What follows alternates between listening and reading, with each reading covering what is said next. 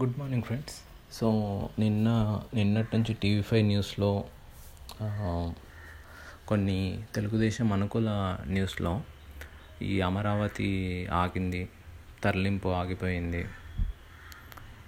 అంటూ సంబరాలు చేసుకుంటున్నారు. అంటే బొత్స టూ డేస్ నుంచి అమరావతిలో పర్యటిస్తూ అక్కడ ఆగి కన్స్ట్రక్షన్ ఆగిపోయిన భవనాల్ని వాటిని పరీక్షిస్తూ వాటిని మళ్ళీ స్టార్ట్ చేయడం జరిగింది.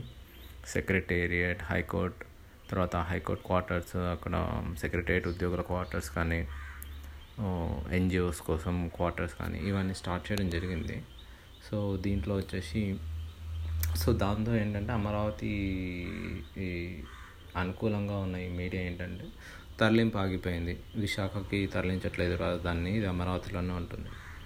ఫస్ట్ థింగ్ ఏంటంటే వీళ్ళు మేము అమరావతి నుంచి రాజధాని తరలిస్తున్నామని ఎప్పుడన్నారు? అది అనలేదు. అమరావతిలో రాజధాని ఉంటుంది. Visakha will be administrative capital and Kurnool will be judiciary capital అని అన్నారు.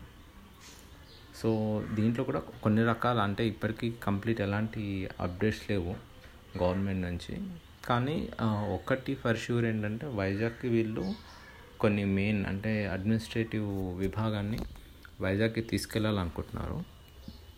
కానీ కర్నూలుకి మరి జ్యుడిషియరీ, హైకోర్టు ఇవన్నీ కర్నూలుకి వెళ్తాయా లేదా అనేది ఒక డౌట్లో పడింది ఇప్పుడు.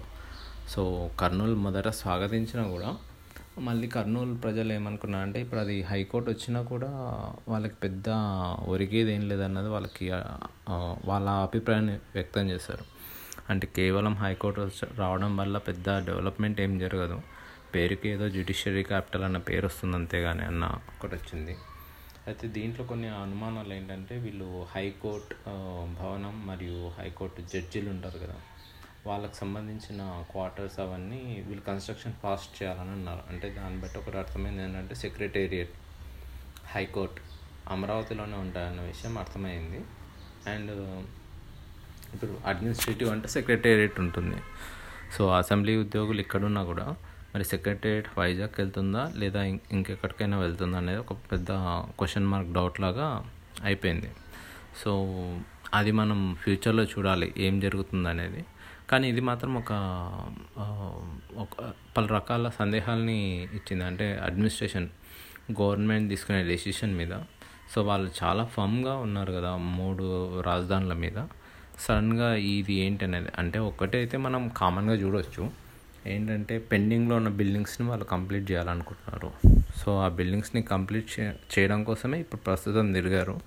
కానీ మరి బిల్డింగ్స్ అన్నీ కంప్లీట్ చేసినప్పుడు మరి హైకోర్టు ఇంకా జడ్జెస్ అందరు ఇక్కడే ఉంటారు. అంటే ఆ ఉద్దేశంతోనే కంప్లీట్ చేస్తున్నారా లేక బిల్డింగ్స్ని కంప్లీట్ చేసి వాటిని వేరే వాటి కోసం యూజ్ చేయాలనుకుంటున్నారా అనేది మనకి తెలియాలి.